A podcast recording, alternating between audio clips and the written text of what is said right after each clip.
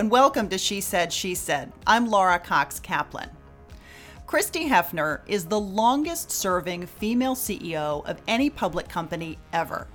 She also happens to be the daughter of the legendary Hugh Hefner, and of course, the company that she ran for all those many years was Playboy Enterprises. She grew that company to a $1 billion enterprise.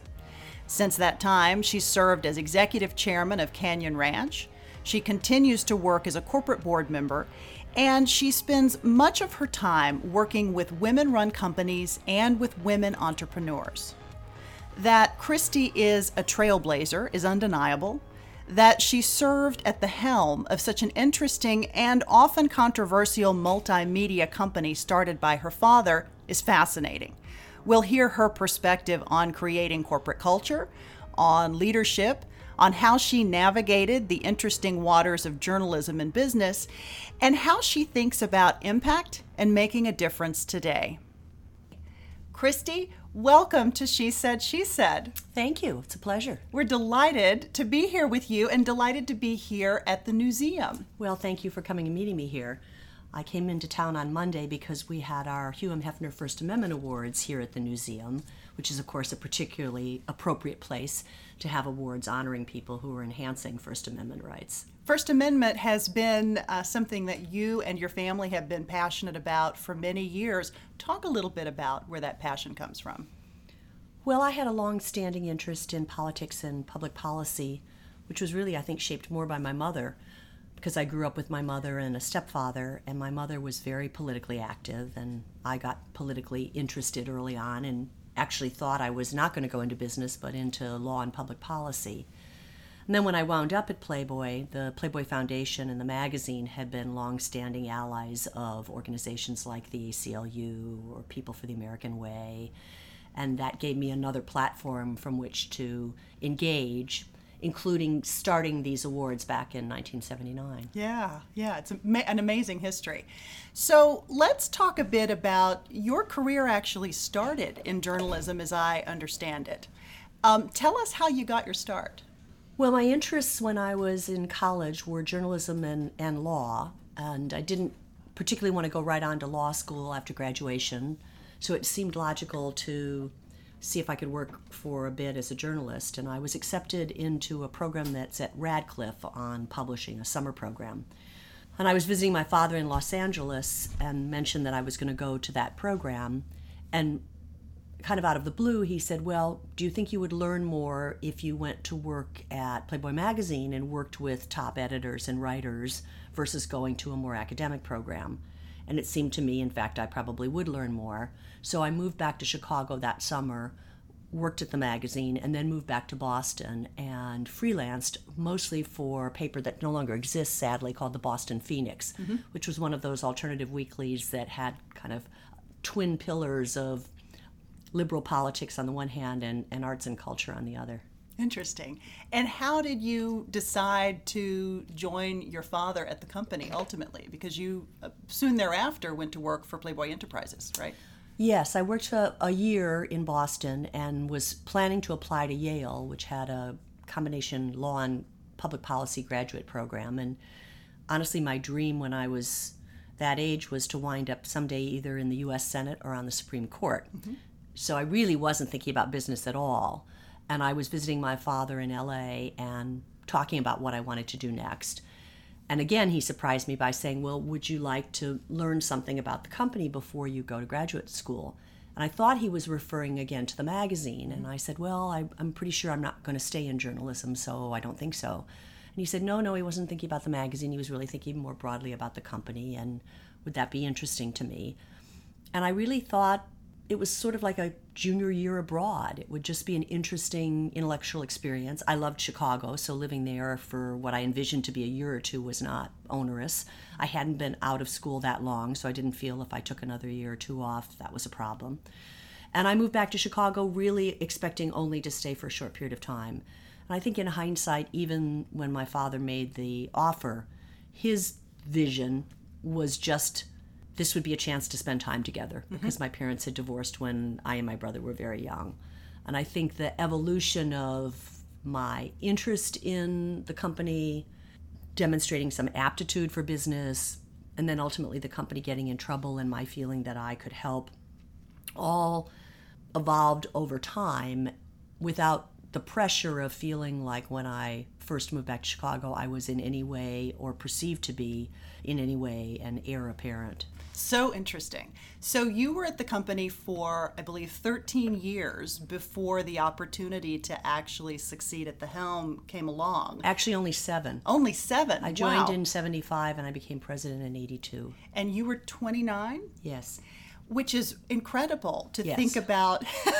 was it incredible to you at the time, right? It seems incredible to look back and say, wow, someone who's so young running this enterprise, and also at a time of, um, I mean, this was a precarious time. There were some real challenges in the business.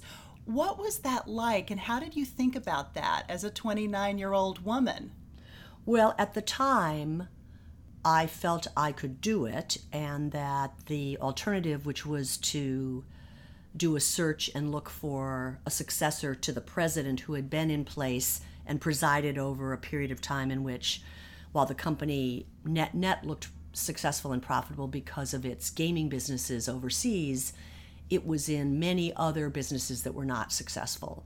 And so when it sold its gaming businesses, it was kind of like turning over the rock and being faced with all of the problems.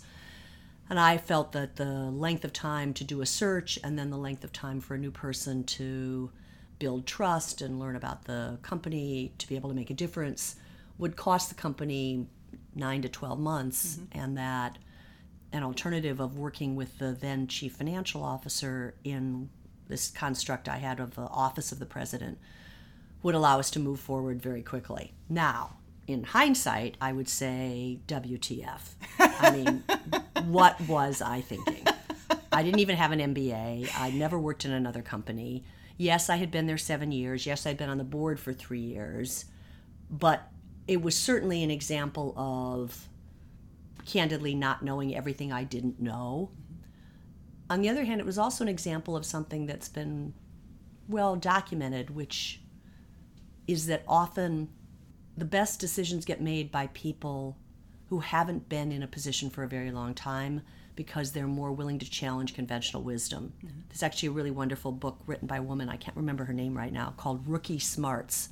And it's all about that, that while intuitively we would think, well, the more tenured person would, by virtue of wisdom and experience, you know, be the more effective in any role. And in fact, that is rarely the case. I think it's not dissimilar from why large successful companies rarely innovate in their space because the tendency is to not challenge the underlying assumptions about how things have been done. Um, and so you tend to get innovation from startup young companies that are willing to disrupt. And in my case, I think I knew just enough to prevail, and I was wise enough to partner with the CFO and we moved forward from there. Was it hard to be taken seriously? Did you find people not taking you seriously because you were a young woman and and recognizing that and in this particular date and time, there were not a lot of other female CEOs of any age, much less 29 year olds who were right. running big companies. So, how hard was that to be taken seriously? It wasn't hard internally, uh, partly, I think, because I had been there for enough years that people had gotten to know me, but candidly, also because the company was in a financial crisis. And in an odd way, that's an asset when you're taking something over because, to my point about change being hard, if things aren't going well, everyone knows they need to change. And I think the fact that I was family gave people confidence that I was taking a long term view, that I was not the kind of CEO was going to come in and just slash and burn and you know collect a big payday and then go off and do that mm-hmm. somewhere else. So internally, I actually got uh, quite a bit of support. Um, externally, it was more uh, interesting because, to your point, it was still, I mean, even today, but then it was very unusual to have a woman CEO, never mind of a public company. And so it would manifest itself in a variety of ways. For example, in many cases where a professional services firm, whether it was an audit firm or an investment bank or a commercial bank or a law firm was pitching our business, it was quite evident that they had scrambled to find some woman to bring with the team to come into the room with me. And this poor woman, who probably no one in senior management even knew the name, even knew her name, never mind what she did at the bank or the law firm or whatever, you know, was sort of pressed up against the, the wall. So there were things like that that were kind of funny. And I actually used my abilities to push for um, the promotion of women at firms that we did business with, which I think is actually one of the things, along with promoting women within your own organization, that women in senior leadership can do and, and have a ripple effect. Yeah. I recently watched parts. I've not watched the whole thing, but I've watched parts of the documentary on Amazon Prime about your father. And one of the segments that I watched in particular was about your ascension to the helm. And one of the things that I noticed that I found interesting, and I'm not sure if this was just a product of the fashion of the time, but you, in every clip, in every interview, in every photograph, were dressed very, very conservatively. Um, you, you know, nice dresses, but everything was very conservative.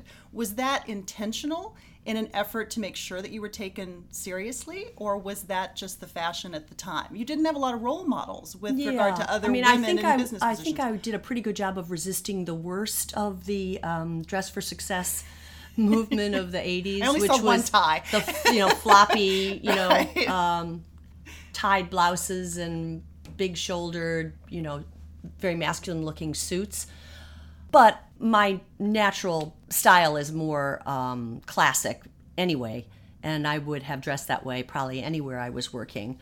And I actually always found the comparison somewhat amusing.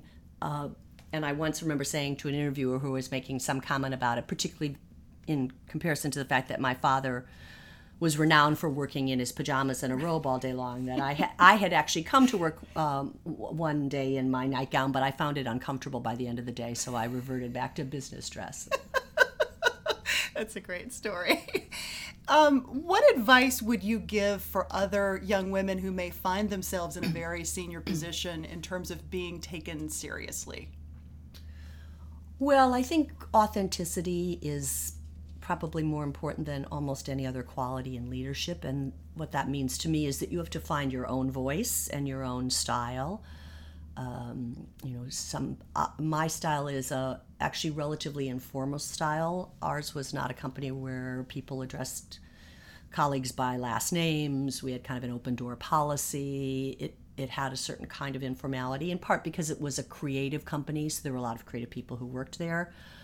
So I think finding a, a style of presentation, whether that's how you dress or how you speak, that you're comfortable with is important. And if you're uncomfortable with things like public speaking or for that matter negotiating, then those are skills that are learnable and you should you should learn them along the way. Do you think it's difficult to ask for help when you're worried about being taken seriously? Especially at a young age? Um, maybe. I mean, I think one of the advantages of experience and age is that, uh, at least speaking for myself, I think it's easier to find the right balance between confidence and humility. I think when you're younger, you feel you have to always present your confident self. And actually, I think it's very both empowering and uh, effective as a leadership tool to be able to say, I don't understand that, or I'm struggling with this. Now, I think there's a balance. I remember early on when the company was in financial difficulty, I started a, a weekly kind of internal newsletter called What's Going On. And my motives were very simple. I, pe- there was a rumor mill, you know, people were speculating are, are there going to be layoffs? What's going to happen? And I wanted people to feel that they would hear it from me. And it became a kind of a scorecard for me in that if a week went by and I didn't really have very much to report, then I had to ask myself, were we moving quickly enough to make the changes we needed to? But I learned that it was possible to err on the side of sharing too much also, in that, at least in my experience, people want to know the truth, but they don't want to necessarily know all the problems that you're dealing with. They mm-hmm. want to know you're dealing with the problems. So finding the way to calibrate between knowing when to ask for help, ask opinions, uh, versus when it's important to demonstrate that you have confidence in your judgment, I think is, is part of what leadership is about. I benefited greatly from the fact that from early on, I just, because I'm intellectually curious, read a lot and made an effort to meet a lot of different people. I went to different kinds of programs, different you know seminars early on in what was then called new media. I was out talking to pioneers in that space like Jim Clark and Esther Dyson, and it led to how we were able to launch Playboy.com before any other national magazine launched their own site. And I think you can't know too many smart people. So, to the point about asking for help, one of the things that's been a great advantage and asset for me in my whole career has been having this sort of broad and deep network of people from, you know, Warren Buffett to Kay Graham who I could speak to about different issues. And it's sometimes been noted that women tend to have fewer deeper friendships and men tend to have more and more superficial friendships which is like all gender generalizations just that. Mm-hmm. but to the extent there's some truth in it i have said to women by all means hold on to those deep friendships. I mean i personally think girlfriends are one of the great gifts in the in life. But but go broad as well and particularly maybe because i didn't have a mentor i've always been a little cautious about advising women to find a mentor not that there's anything wrong with it if you do, and, and I know huge, highly successful women who would attribute their success to having a mentor who pushed them, who gave them opportunities, who challenged them. But I've always felt it's a little bit like a professional version of looking for Prince Charming, and not everybody will find that person. Right. Versus building networks, which everyone can do, mm-hmm. and gives you the broader advantage of many different people that you can reach out to depending on what you're looking for advice on. So, because Playboy Enterprises was a family business of sorts, even though it was a public company, how did you deal with differences of opinion with your dad? Did you ever have to sort of navigate those things, and how would you all work through that? I mean, I think in the main we actually navigated that pretty well. I think partly it was because even though when I became president, succeeding this person who'd been recruited from Knight Ridder, my father still maintained the CEO title. And it was only six years later, after he'd had a stroke, that I became CEO. Mm. In many ways, first of all, he had worked with someone in that role. But secondly, he never really wanted to be CEO, never mind CEO of a public company. He wanted to be chief creative officer of a creative company. And so from the beginning, we had kind of different areas of focus and different spheres of influence. Mm-hmm. And so I was focused on strategy and operations and building the team and investor relations and partnerships. And he was focused on the brand and creativity. And uh, that, I think, helped. Um, I think it helped that he was in LA and I was in Chicago, so we weren't kind of butting up against each other every day. And I think father daughter relationships in business are a little easier than father son. I think there's just a little less direct you know, kind of alpha male competition. Mm-hmm. Um, so I would say in the main it worked well. We had one major business disagreement early on where I wanted, we had sold the um, hotels and resorts, and I wanted to close the clubs because I just felt that time of nightclubs that were driven by incredibly great live entertainment in small venues was kind of a thing of the past. And his view was no one had made any effort to update the clubs in many years, and there were still a lot of people who were paying membership every year.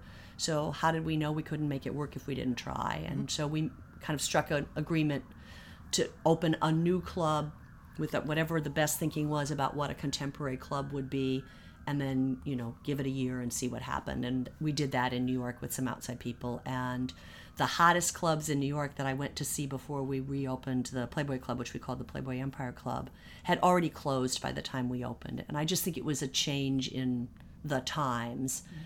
and to my dad's credit when that year expired and the club was not making money you know he agreed and we we sold the clubs but in the main he was incredibly supportive of the moves into you know digital and TV, the licensing, the globalization.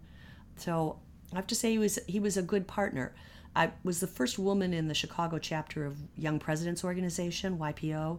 I remember once being asked to speak to the sort of the next generation. So these were people in their 20s. They were mostly young men, although some young women.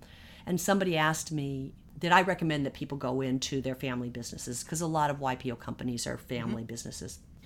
And I remember my answer was first of all, there's no one answer. It's very personal. So I can't tell you what to do.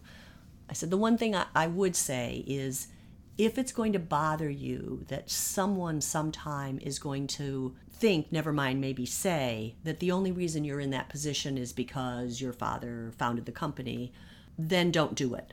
Because someone sometime will say that. So if that's going to bother you, go do something else. In my own case, I felt that the overwhelming majority of people were willing to judge me based on what I did with the opportunity. And the people who couldn't get over it were not people whose opinions mattered to me. But that's very personal. So, I've heard you talk a few times about the importance of culture and how mm-hmm. important building a corporate culture is. Talk about the corporate culture that you built and that you help advise others as you're helping them to grow their businesses on. Yeah. Well, I definitely agree with the premise of the question. I'm a, a big fan of the sort of famous Peter Drucker comment that culture eats strategy for breakfast. Um, I inherited, first of all, a very good culture, a culture that had a kind of front and center respect for individual, that was put creativity, you know, and, and pride in the quality of what the company was doing uh, front and center.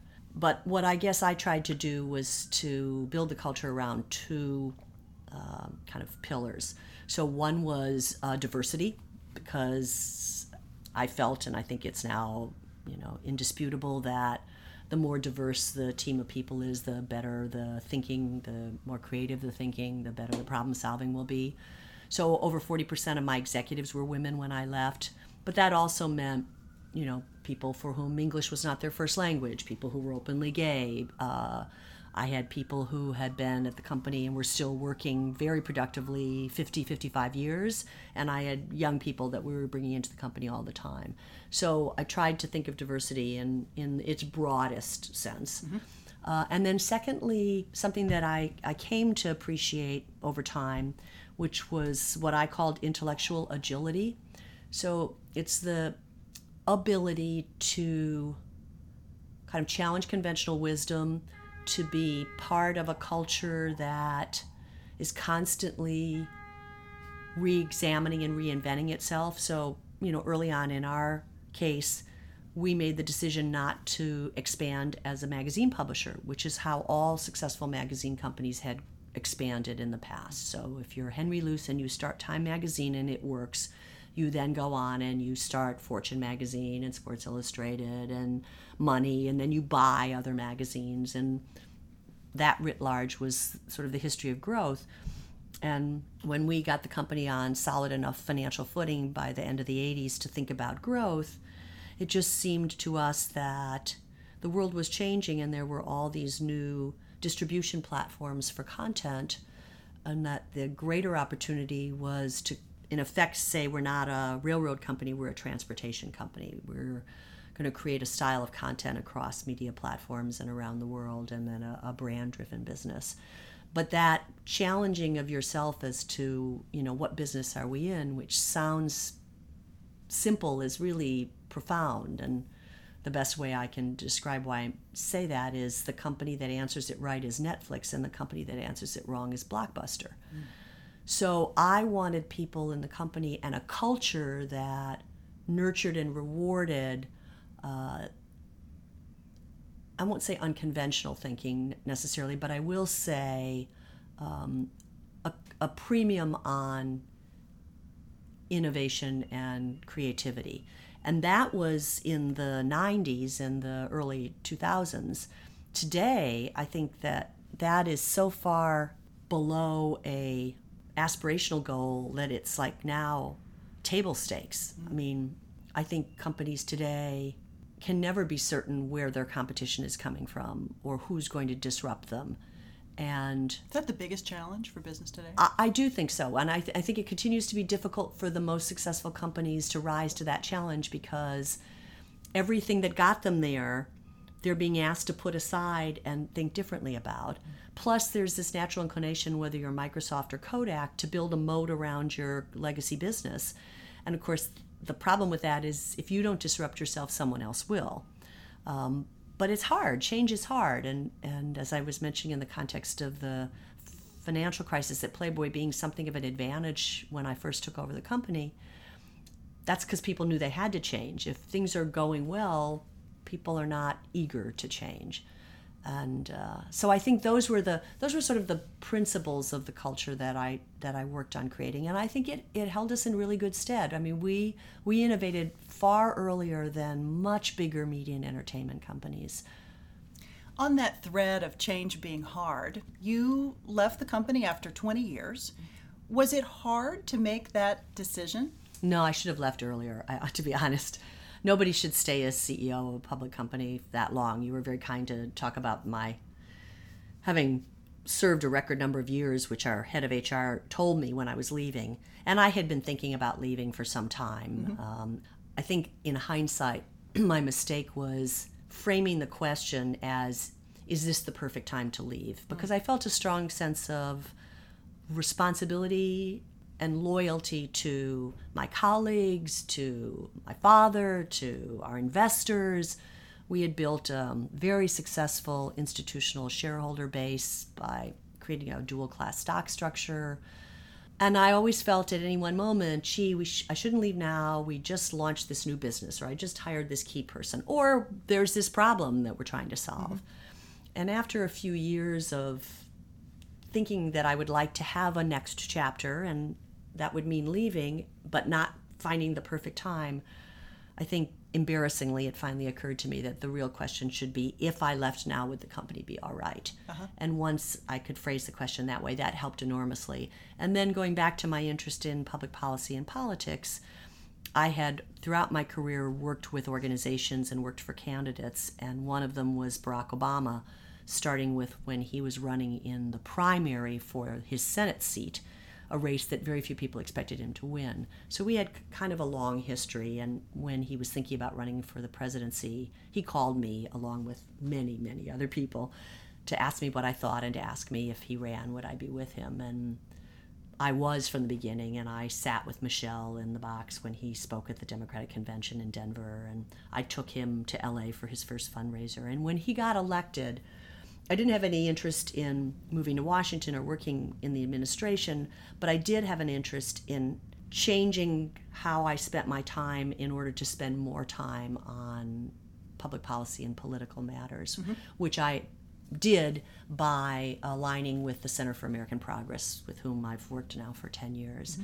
So leaving gave me the chance to have more time to do that, more time to do some things in the not for profit space and then still allowed me to stay in business and make a living by working with kind of a portfolio of companies, some for a short period of time, some for longer, and helping them grow as a kind of strategic advisor and sometimes a board member. Now, many of these companies, as I understand it, are women led, yeah. women owned entrepreneurial type enterprises in some respects. Do you see any commonality in terms of the challenges that they face or the areas where you can provide them with assistance? Is there something that's sort of consistent across the board? I'm not sure that the advice that I'm able to give, the assistance I'm able to give, whether it's around strategy or tactics or team building or culture, are necessarily different. I know I like working with women led companies. I, I, it has another level of personal satisfaction for me. But they're quite different. I mean, one is a company that's a family owned, multi billion dollar company in the agricultural space. And I met the woman who was just taking over from her father through an organization I work with called Women Corporate Directors, which helps to get more women on boards. And mm-hmm. I was moderating a panel on governance and family business, and she was on it, and that's how we met. And she has a particular set of dynamics, some of which are related to their industries, and some are related to a family business dynamic. And then another company, Hatch Beauty, that I've been chairman of the board and senior strategic advisor to for about four years and worked with when I was doing my Canyon Ranch work, which is when I met them. That's a partnership between a man and a woman. He's the chief creative officer and she's the CEO. uh, and they create brands and products in the personal care space, working with big retailers. So that's a different business dynamic. And then I have two, to your point, entrepreneurs, one of whom came through another not for profit I work with called Springboard, that's kind of an accelerator for women tech entrepreneurs. Mm-hmm. And the other was a successful entrepreneur in a couple of women's organizations. I helped start the Committee of 200 and the Chicago Network.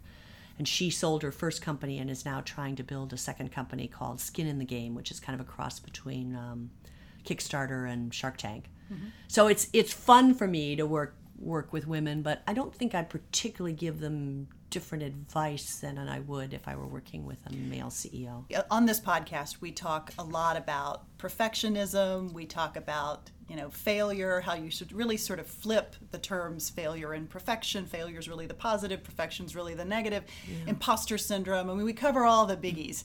Do you how do you see those?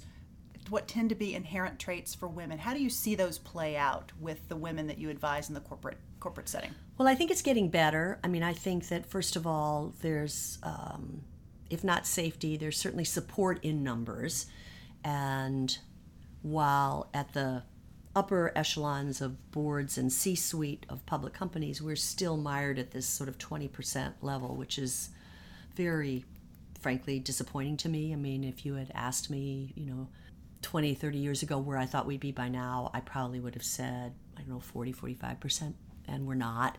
But we certainly have more of a critical mass, and I think there's a greater recognition of the fact that we need to change, and that has, in my view, different aspects to it. I think there are systemic problems. I mean, I think it's outrageous that we're the only developed economy without paid family leave and flex time, and women pay a higher price for that.